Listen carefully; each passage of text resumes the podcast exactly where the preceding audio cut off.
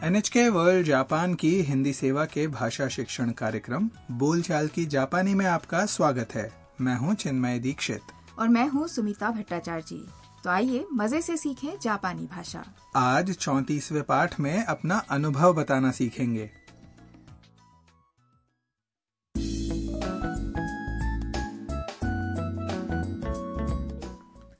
वियतनामी छात्रा ताम जापानी पॉप संस्कृति के जानकार अमरीकी नागरिक माइक के साथ एक मांगा कैफे में आई है मांगा कैफे में बहुत सारी चित्रकथाएं और पत्रिकाएं होती हैं और आप जितनी चाहें पढ़ सकते हैं तो आइए सुनते हैं चौतीसवें पाठ की बातचीत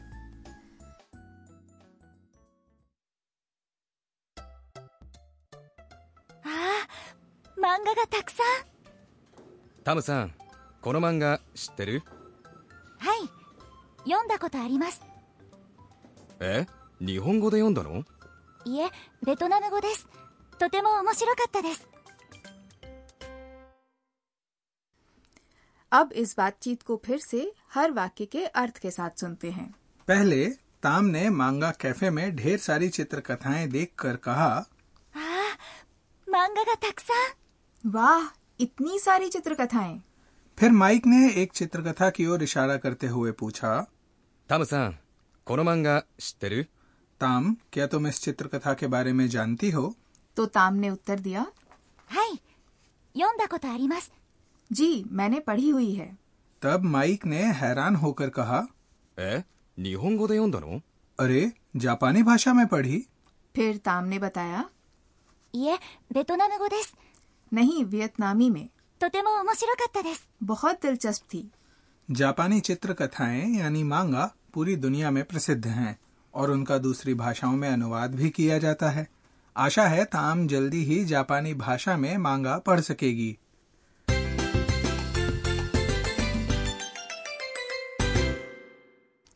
आज का मुख्य वाक्य है।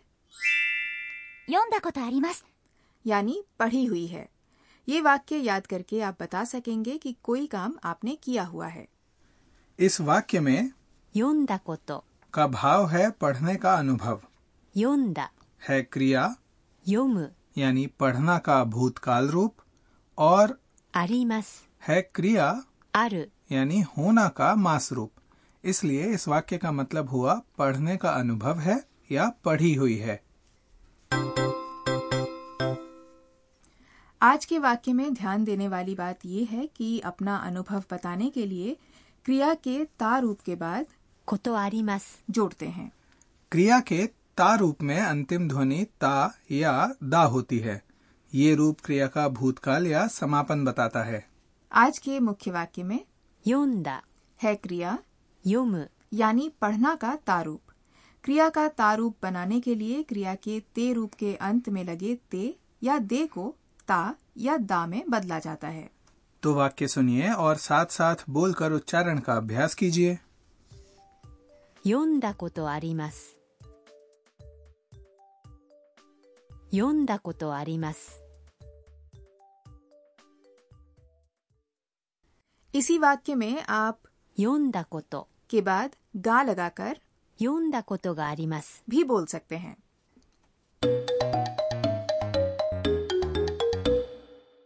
अब एक छोटी सी बातचीत सुनते हैं जिसमें एक व्यक्ति अपना अनुभव बता रहा है 明日盆踊りがありますよ盆踊りネットで見たことありますでも本物は見たことないです और अब समझ लेते हैं इसका अर्थ पहले महिला ने कहा 明日盆踊りがありますよ कल बोन नृत्य है यहाँ 明日 का अर्थ है कल और 盆踊り का मतलब है बोन नृत्य उसके बाद पुरुष ने कहा 盆踊りネットで見たことあります बोन नृत्य मैंने इंटरनेट पर देखा हुआ है इस वाक्य में ネットで का अर्थ है इंटरनेट पर 見たことあります बना है क्रिया 見る यानी देखना से और इसका अर्थ है देखा हुआ है पुरुष ने आगे कहा でも本物は見たことないです लेकिन असल में कभी नहीं देखा でも का अर्थ है लेकिन और 本物 का मतलब है असली चीज 見たことないです。 का अर्थ है नहीं देखा किसी काम का अनुभव न हो तो ये बताने के लिए あります。 की जगह बोलेंगे ないです。 तो वाक्य सुनिए और उच्चारण का अभ्यास कीजिए 盆踊り。 ネットで見たことあります。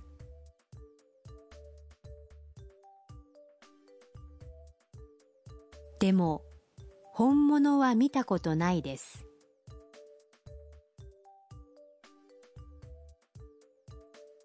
盆踊り。ネットで見たことあります。でも、本物は見たことないです。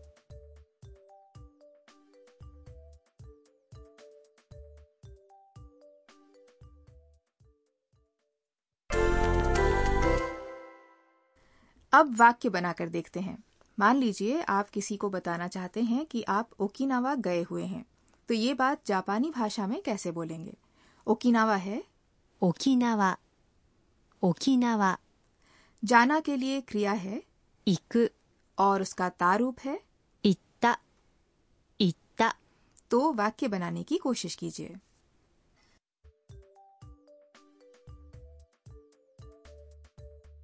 ओकिनावा 行ったことあります沖縄行ったことあります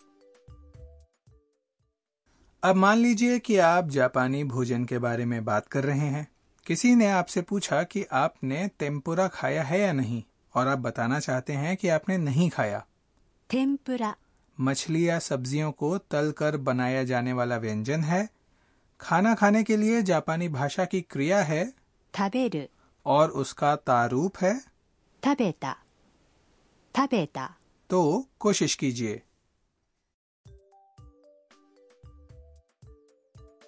天ぷら食べたことないです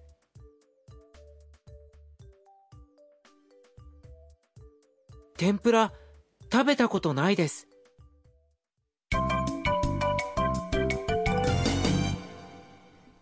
और अब बारी है आज के सहज वाक्य की जो माइक की पंक्ति है। आप भी याद कर लीजिए। का अर्थ है जानती हो। इसका उपयोग परिजनों या मित्रों के लिए कर सकते हैं। यही सवाल पूछने का विनम्र तरीका है। का अगर आपको वो बात पता हो तो जवाब होगा। हाई स्टेमस हाई स्टेमस पता ना हो तो जवाब होगा। ये 知りませんいいえ知りません अब ये वाक्य कुछ लोगों की आवाजों में सुन लेते हैं 知ってる知ってますか知ってる知ってますか और अब आज की बातचीत एक बार फिर से सुन लेते हैं ああ漫画がたくさんタムさんこの漫画知ってるはい 読んだことありますえ日本語で読んだのいえベトナム語ですとても面白かったです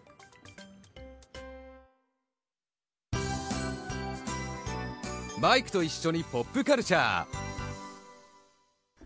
अब हम लेकर आए हैं अंश माइक के साथ पॉप संस्कृति आज हम बताएंगे मांगा कैफे के बारे में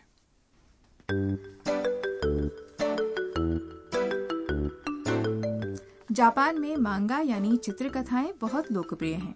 इनकी बहुत सी श्रेणियाँ हैं और बच्चे बड़े सभी इन्हें पढ़ते हैं। मांगा कैफ़े में घंटे के हिसाब से पैसे लगते हैं। पैसे देकर आप उतने समय में जितनी चाहें उतनी चित्र चित्रकथाएँ पढ़ सकते हैं। अक्सर हर पाठक को छोटा सा अलग कमरा मिलता है। कई जगह टीवी भी देख सकते हैं या इंटरनेट का इस्तेमाल भी कर सकते हैं। ऐसे कैफ़े अधिकतर फलों के रस चाय और अन्य पेय पदार्थ भी बेचते हैं जो आप जितने चाहें उतने पी सकते हैं। कई जगह मीसो सूप और आइसक्रीम भी मिलते हैं। इतना ही नहीं कहीं कहीं तो स्नान घर भी होते हैं। ऐसी जगह जाकर पूरा दिन कब बीत जाता है पता ही नहीं चलता।